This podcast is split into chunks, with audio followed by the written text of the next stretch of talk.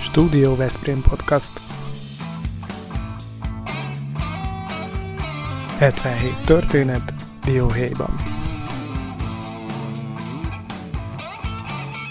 Fontos és érdekes emberek történetei Veszprém közelmúltjából Diósi László tolmácsolásában.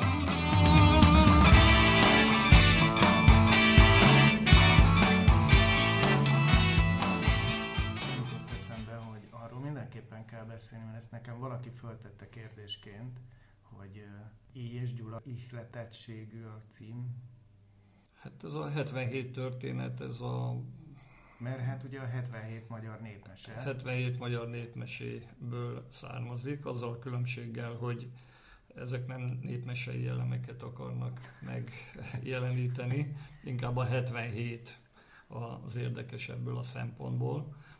De ez sem egészen igaz, mert nem csak 77 történet van benne, hanem ennél egy picit több, mert néhány esetben egy-egy blogba összefogtunk sport vagy kultúra vonatkozású eh, eseményeket, eh, sztorikat. A könyv ezzel indult, hogy megvolt a cím és a keret, hogy 77 történet. Hát volt egy csomó össze. történet, és ö, próbáltunk egy olyan frappáns címet találni, ami mm, arra utal, hogy nem valami unalmas olvasmányról van szó, hanem sok-sok érdekes, jópofa sztoriról, ami dióhéjba össze van foglalva. Igen. És hát a kiméletlenül a szerkesztőm ö, megvágta akkor, amikor egy kicsit elkezdtem terjengősebben fogalmazni. Úgy gondolta, hogy akkor nem fog ez olyan érdeklődést kiváltani. Na hát mi- mivel, Mi- mivel mi- nem ül itt senki az asztalnál azok közül, aki hallgatja Praszlovszki Mihály. Igen, igen, szóval eleve már a cím körül is problémánk volt, mert eh, a cím a Laci ötlete, ez a 77, eh, de mi sokat vitatkoztunk azon, hogy történet vagy sztori legyen. Uh-huh. Mert valójában ez inkább sztori, a mai divatos ö, kategóriával, de meg is szavaztattuk a barátainkat, hogy ki mire szavaz. Én egyébként a sztori mellett voltam, de a többség igazi magyar nemzeti hazafiú emberek voltak, ők azt mondták, hogy legyen történet, mégiscsak magyaros, és ugye ö, Lászlónak nagyon jó beszélő neve van, jobb a neve, mint ő maga, tehát a Diósi, ezen rengeteget lehet játszani akár ebben a mai podcastban Hát meg azt ne felejtsük el, hogy róla így beszél a város. Így van, így van. A Dió. Dió, igen, igen.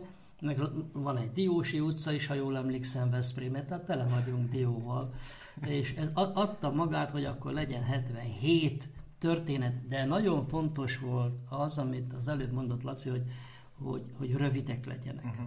Szóval itt ki is alakította, főleg a történet is, hogy ne írjuk túl, vagyis ne írja, ne beszélje túl. Uh-huh. Az legyen másfél, maximum két oldal. Ez volt az alapkiindulás, hiszen azért figyelni kell, a mai olvasás kultúra szívesebben pörgeti a történeteket, mint sem most elővegye a háború és béke négy kötetét. Képes lett volna rá, hogy megírja, tudod, tehát úgy Hát kellett ráállítani őt, hogy, hogy a harmadik kötetnél álljunk le, de, de azt mondtuk, hogy az olvasó, na még mi van benne, még ezt Aha. elolvasom, stb. Viszont magát. akkor ezt mind a kettőtök el tudja mondani, hogy itt, ha már így és szóba hoztuk, hogy ez a népmesei kérdéskör, hogy ezek a sztorik mennyire lettek fölnagyítva, kihangosítva bizonyos elemei, színezve.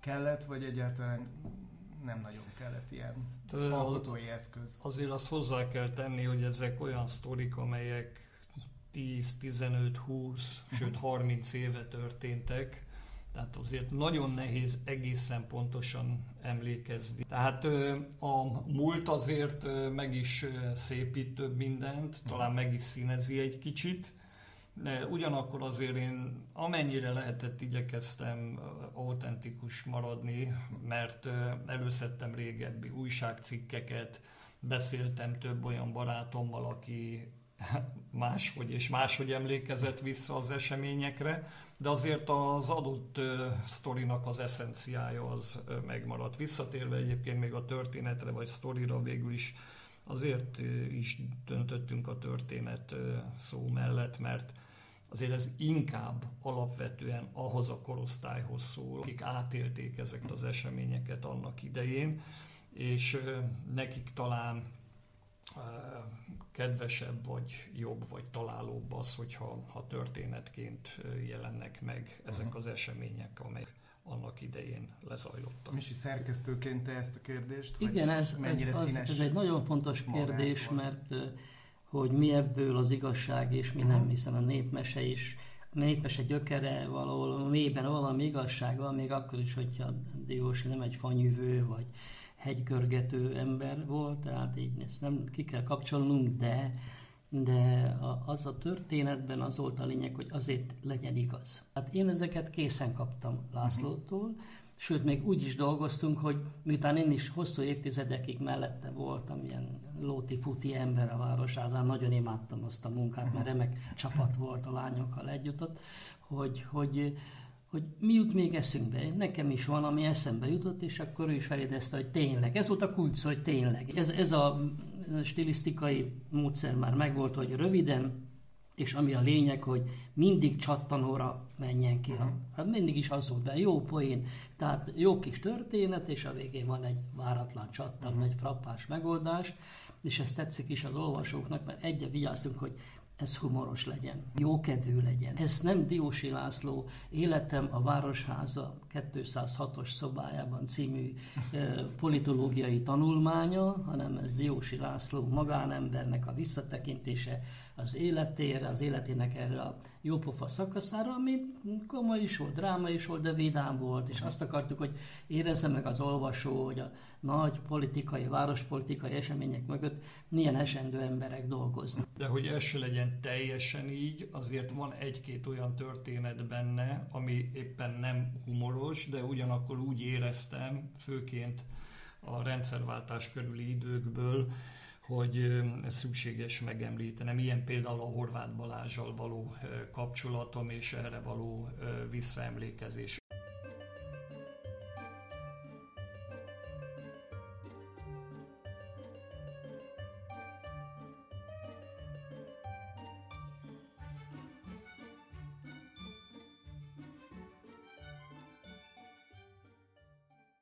Összességében azonban könnyed, olyan, hogy valaki leveszi a polcról, vagy este elalvás előtt szeretne egy kicsit olvasgatni, akkor nem kell ezt folyamatosan olvasni, hanem egy-egy sztorit, ami megragadja a, a, az érdeklődését, azt lehet elolvasni. Én azért azt szeretném még erőteljesen nyomatékosítani, hogy két dologra nagyon-nagyon ügyeltem, hogy semmilyen aktuál politikai vonatkozása ne legyen ennek a könyvnek.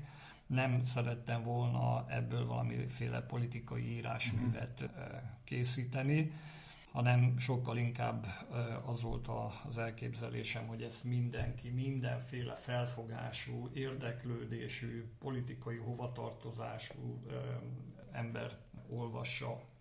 Mi a másik? Hát a, a, a másik pedig az, hogy igyekeztünk ezt úgy összeállítani, hogy mindenféle műfajból legyenek történetek. Tehát mhm. van benne a az önkormányzati világból, a városházi történetekből, a sport világából, különösképpen a kézilabdából, hiszen nagyon sok érdekes sztori van a kézilabdás emlékek felidézésével kapcsolatban.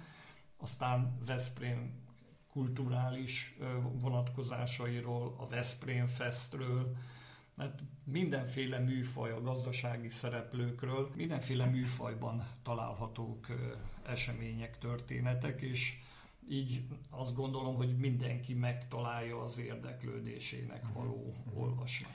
Tulajdonképpen itt az a lényeg, hogy ez a könyv nem arról szól, hogy olvasolása, hogy hogyan kell várost vezetni, hanem azt, hogy hogyan kell élvezni a városvezetési munkát. Mi benne a jópofa dolog, a megható dolog, az érdekes dolog, hogy a nagyon fontos város, gazdasági, várospolitikai, stb. döntések milyen emberi körülmények között zajlanak. Ezért csinálta azt László, hogy a könyv megjelenés előtt hónapokkal egy-egy sztorit föltett a Facebook, Facebook oldalára, uh-huh. hogy várjuk a reakciót. Érdekes módon a leginkább a Horváth Balázsjal írt története váltott ki nagy visszhangot, mert ez egy nagyon, milyen, miért mert ez nagyon szép emberi történet, most már fájdalmas történet, amelyben bebizonyítja Laci, azt írja le, hogy igenis felül lehet emelkedni a lövészárkokon. Ha van valami, ami összeköt bennünket, az egy közösség, egy városi közösség. És ha nem hagyjuk, hogy más hatalmak befolyásoljanak, akkor igenis lehet együtt dolgozni. Nagyon szép történet. Igen, sikerült összerakni úgy ezt a könyvet. Ugye most már megjelent lassan három hónapja, ugye? Nagyjából. Igen, a karanténba szántuk olvasni valóban.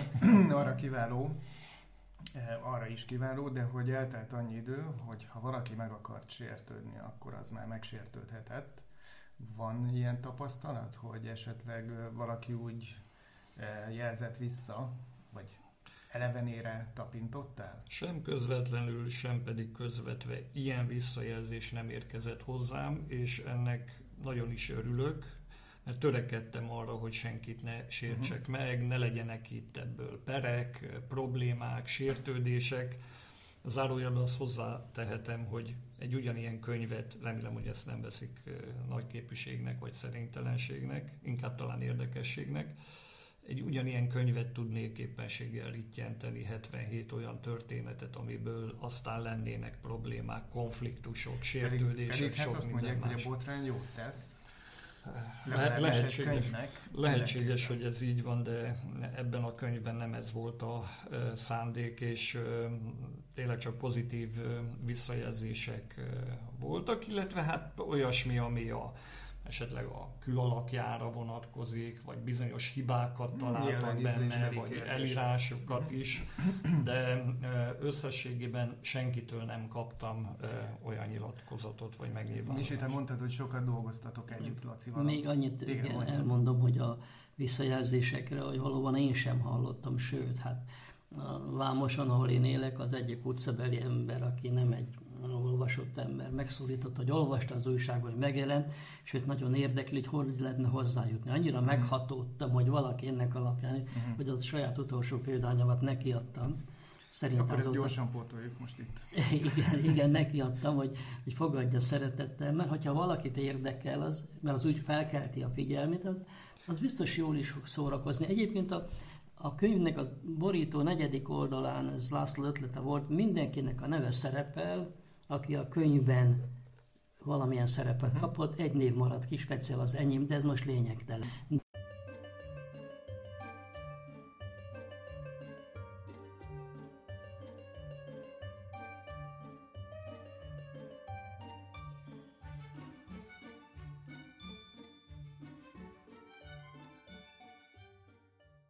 Az, hogy aki ezt a névsort látja, az előtt ott van a, a század vég magyar és veszprémi társadalma. Ez nagyon izgalmas ez a névsor, hogy ki mindenki van benne, ez hány név, 200 név mondjuk, nagyon sok, 200 sértődés lehetett volna belőle, de, de, de a szerző egyfolytában azt mondta az első perctől kezdve, amikor ennél az asztalnál ültünk, hogy mit akar csinálni, hogy, hogy ebből nem lesz semmilyen aktuál politikai hmm. fórum, veszekedés, lehetőség, a te neved ugyan nem szerepel abban a 200-ban, de hát azért te itt az elmúlt évtizedeket végigkísérted, közvetlenül Lacival együtt dolgozva is. Volt olyan sztori, ami te, téged teljesen meglepett? Volt olyan, amiről semmilyen persze, persze. korábbi infód nem volt? Hiszen én az, ez idő alatt az életem egy részét Budapesten töltöttem, a Néhai Petőfi Irodalmi Múzeumnak a vezetőjeként, és csak vissza-vissza jártam. Aztán teljes erővel ide szegődtem, de hát akkor azt én sem tudtam ezeket a korai történeteket, hogyan lett belőle majdnem munkás, hogy hogyan játszottak itt, tudod, hogyan ült Gönc papának, hogy lett a, a gépkocsi vezetője, illetve so, hogyan ültek együtt és beszélgettek. És ugye azt sem tudtuk, hogy pilóta képzésben hát, is részt Azért nem ülnék mellé, hogyha ő vezet. Aztán ö, amerikai történeteiről semmit nem hallottam. A, a nagynéni, a szenilis nagynéni, aki használt ruhacsomagot küldött neki a szegény fiúnak a szocializmusba. Szóval nagyon sok történet van, amiről, meg hát aki olyanokkal foglalkozott olyan szinten, akiket én nem ismertem. Engem ez érdekelt, ami nagyon, ami közös volt. Mi történt velünk Sibenikben, amikor együtt voltunk, mi történt velünk Izraelben, mikor együtt voltunk, és, és ilyenkor nekem is jó volt, mert én is ott voltam újra, és élveztem azt a, a jópofa szituáció, meg belekerültünk, vagy belekeveredtünk, vagy belekevertek, de nagyon jó volt. Öröm volt így dolgozni a könyvvel, mert azért ez, ez alapvetően szögezzük le, ez, ezt ő írta, tehát én, én nem írtam semmit, én legfeljebb átírtam. De... Illetve kihúztál belőle elég sok Igen, mindent. A jó dolgokat. Hát nem a jó dolgokat, hanem igazándiból itt egy nagy dilemma volt, hogy legyen egy kicsit ismeretterjesztés is benne. Uh-huh. Tehát van egy adott sztori, érdekes, jópofa, hangulatos, olyasmi, ami könnyen emészthető, de ugye én egyetemen is oktatok, és azért úgy gondoltam, hogy hát legyen, ahol lehet mindegyikhez valami kis olyasmi, amikor Amerikában voltam, és Iowa államban a Kossuth Kantival találkoztam, és a rendszámtáblán Kossuth Lajos neve szerepelt, akkor er, erőteljes kísértést éreztem, hogy Kossuth Lajos akkori tevékenységéről, mi a, mit csinált Amerikában, mi, hogy került oda, mi történt, hát azt is kegyetlenül megvágta. Tehát nagyon uh, szisztematikusan dolgozott azon, hogy ahol bőlére eresztettem volna egy kicsit a dolgot, ott az, az, az kerüljön ki, vagy, vagy, vagy meg egy kisé csonkítva. Ha igaza van, ahhoz a teóriához akarunk ragaszkodni, hogy frappás, rövid legyen, és mindenki számára nagyon könnyen, gyorsan emészthető. Egyébként a könyvben mutatón azt hiszem el is mondtad, hogy benned van még annak a lehetősége, hogy egy újabb kötet is megjelenjen. Ez abból jön, hogy neked ez egy könnyű munka volt, folyt az írás belőled, vagy, vagy ez hogy zajlott? Hát, viszonylag könnyen ment, mert ezeket a sztorikat én mindig baráti társaságban szoktam ja. mesélgetni, uh-huh. időközönként már leszoktak állítani, hogy ezt már hallottuk, mondjál újabbat, meg megint újabbat, Igen, meg harmadikat. Az előre, ez egyre gyakrabban van. És így viszonylag ezt gyorsan papírra tudtam vetni, de hiányzik az utóbbi két évtized belőle, vagyis akkor, amikor én már nem eh, a közéletben vállaltam uh-huh. szerepet, hanem az egyetemi oktatásban, meg a gazdasági szférában, uh-huh. ugye cégeim vannak, és eléggé eh, sok olyan emberrel, érdekes emberrel találkoztam, és érdekes sztorik estek meg velem, amelyeket érdemes lenne papírra vetni, tehát nem zárom ki, hogy esetleg ennek az életszakasznak az eseményeit uh-huh. is valamiféle hasonló formában földolgozom. Ráadásul még egy sajátosság is érdekes az, hogy megjelent ez a könyv, sokan olvasták, nagyon sokan, most már örömmel mondhatom, jönnek a visszajelzések, és akkor az ismerőseim, barátok, volt városházi dolgozók most mondják, hogy igen, igen, de azt elfelejtetted megírni, hogy. hogy és újabb és újabb Aha. és újabb sztorik jönnek elő, amelyek ugyanolyan jók, vagy talán még jobbak, mint amelyeket papírra vetettem. Tehát még ez is egy kicsit inspirál, hogy talán érdemes lenne még foglalkozni ezzel. És itt a vállalnád a következő ez Szó sem lehet róla. Nekem ez épp elég volt, őszhajszálaim nagy részét most kaptam. Az a helyzet, hogy egyfelől, amit a László mondott, a történetek. Tehát amit ő beleírt, hozzáírt kortörténetet, ez azért volt jó ötlet, sajnos nem az én ötletem volt, hanem az övé, hogy így az egésznek volt egy történelmi hát. Hogy mi volt az a kor, amiben éltünk, milyen jelenségek voltak, nem szájbarágosan, nem tankönyvszerűen, hanem fölerősítve, kiegészítve, gazdagítva azt a sztorit, ami vele megesett. És több esetben nem ővel esett meg, hanem ő is részese volt annak uh-huh. az eseménynek, annak a jelenségnek, mint például ugye itt van, hány európai államférfi volt? Itt, 12 államfő. 12 államfő volt itt, László nem ő szervezte, de ő ott volt, látta, tapasztalta, és ugye ne felejtsük el, hogy a könyvben vannak fotók is saját gyűjtéséből, és pont az egyik legjobb fotó az, amikor, hogy hívták őt a barátunkat, a horvát elnököt? Stipa Message. Message. Stipa Message. Lent nagyon jól érzi magát, és szívesen ő is a ember, iszogatott valami vörösbort, vagy valami nedűt, és pont olyan fotó van, hogy a pincét egy tálca vörösborral kénálja Aha. őt. Tehát ez annyira hiteles, annyira igaz, hogy még fotó is van róla, hogy ez hogy működik. Tehát így a fotók, a történetek és a történelem együttese abszolút hitelesé teszi a könyvet.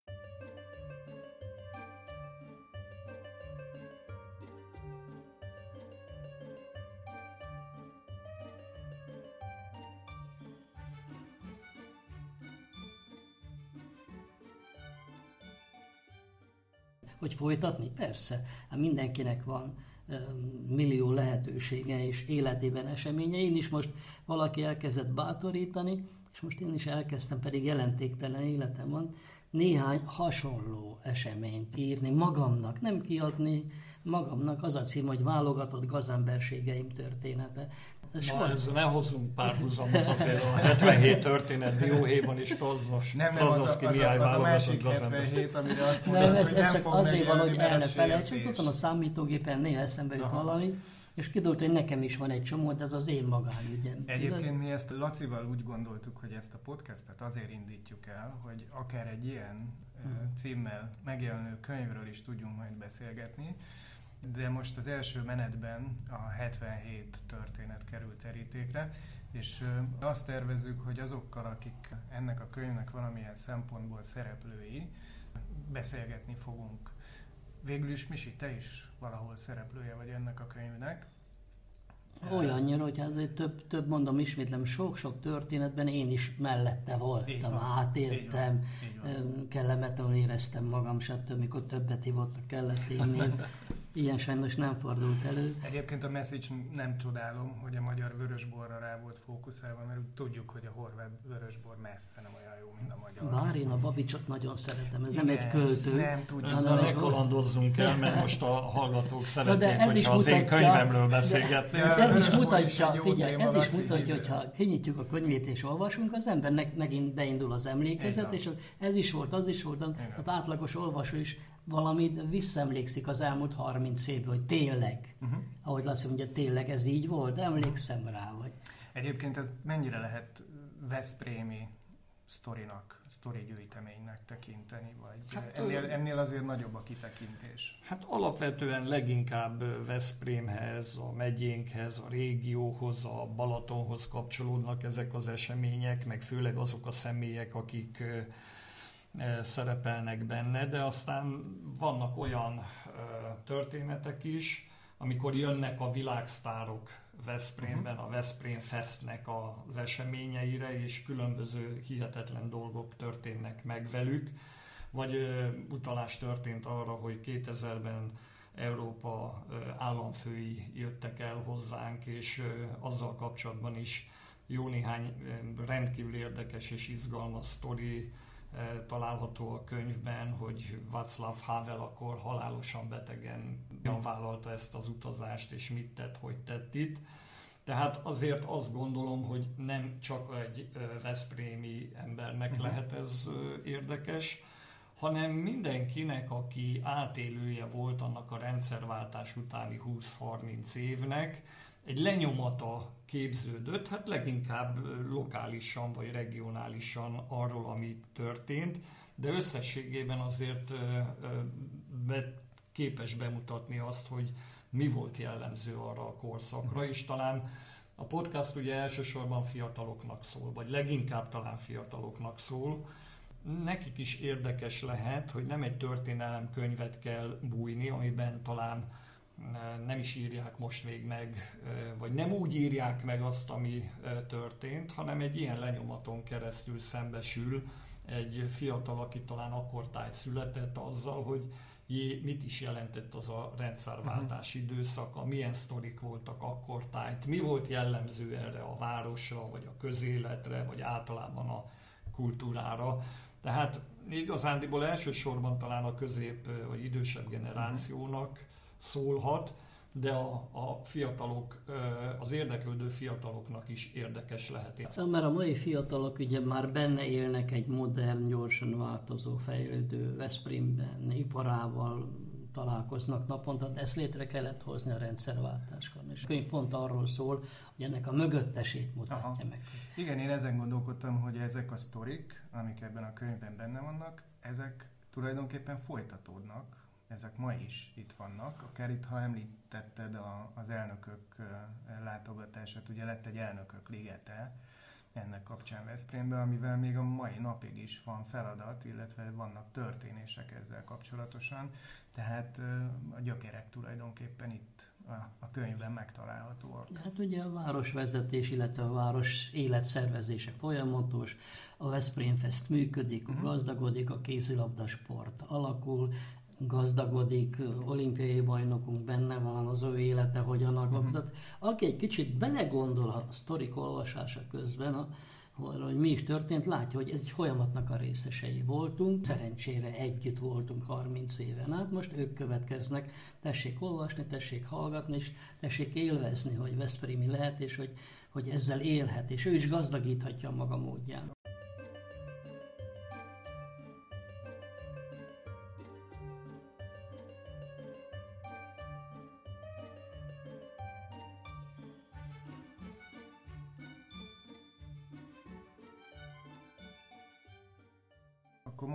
Föltennem azt a kérdést, hogy Misi, neked melyik a kedvenc történeted? Hát én mindenképpen az izraeli történetet kedvelem, mert ebben én nyakig benne voltam, amikor ültünk Izrael földjén déli 12 órakor egy hegytetőn, egy árnyék nélküli villa, villában, és a zongoraművész egyébként kiderült, ma már tudjuk, akkor még nem tudtuk, hogy világévi zongoraművész és karmester koncertet adott, ott ült Laci, meg a delegáció, ott ültünk, vagy tizen voltunk, ugye, a testvérvárosi Tirat Karmeli, igen. igen, kapcsolatunk révén, és a mester nagyszerű koncertet oda délbe, 12 órakor szóló hangversenyt hallgatni tűző napon az idegesítő volt. Egy kicsit, de türelmesek úri emberek voltunk, meghallgattuk, szünet, és második rész de én közben észrevettem, hogy ott van egy tábla, amire a mester gondosan felirat, hogy mit fog játszani. Első rész, második rész, és mint gondos művész odaírta, hogy ráadás alulra, tudod? Uh-huh. És mikor már mi csurom vizesen, az élménytől kitikkadva, meg a naptól, meg a szárazságtól, fölállunk, ha jönnénk ki, akkor én pedig mondtam, hogy elnézést, mester, ez csodálatos koncertáció. Ráadásul már nem hagyjuk ki, tudod, hogy én ezt hogy úsztam meg élve, ma sem tudom, de azt tudom, hogy most már visszatekintve életem egyik nagyon jó poénja volt. Lacékkel együtt láttam az arcukon a, a, a zene iránti végtelen szeretetet, ami időnként átváltozott más érzelmekbe. Laci, neked nyilván mind a 77 történet a kedvenced, de van-e olyan, amire azt mondod, hogy ez a legközelebb közelebb áll hozzád, vagy a legizgalmasabb, bármilyen megközelítésben a leg? Hát ezen időszak alatt többször jártam az Egyesült Államokban is, egyszer egy hosszabb időt töltöttem egy ösztöndíjjal Iowa-ban. És nagyon sok érdekesség és kalandos esemény történt meg velem. Éppen ezért szerepelnek ezek a sztorik angolul is egyébként a könyvbe. Mert szerettem volna azoknak a barátaimnak, akikkel együtt éltem át ezeket az eseményeket, vagy akiknél, így host family-nél, tehát vendéglátó családnál együtt voltunk, azoknak is küldeni a könyvből, és olvassák a saját nyelvükön azt, hogy én hogyan éltem meg azokat a kalandokat. Mondjuk például az, amikor egyszer magamra hagytak a, a vendéglátó család, és gyanútlanul a popcornt, ami ott itthon még nem volt annyira ismert, hogy a popcornt, a patogatott kukoricát zacskóba be lehet tenni a mikróba. E, betettem, és úgy gondoltam, hogy ez körülbelül egy olyan 20-25 percig e, alkalmas lesz arra, hogy ki e, pattogjon. Hát nem, így, nem így történt. A lényeg az, hogy tűzoltók érkeztek, miután a 911 automatikusan bekapcsolt a tűzjelző, megjelent a serif, aki le akar tartóztatni, rémülten jöttek haza a háziak, akik kártyázni voltak a szomszédságban, a, mivel hogy látták, hogy tűzoltóautó, rendőrautó áll a házuk előtt, és két hétig nem És ott egy kelet-európai És, és volt egy kelet-európai fickó, aki makogott valamit angolul, és valami szenes cucca a kezében, és ott próbálja bizonygatni az igazát. Ez a Studio Veszprém műsora volt. Hallgasson ránk minden pénteken! Ezek és más történetek a diósilászló.hu weboldalon megrendelhető könyvben.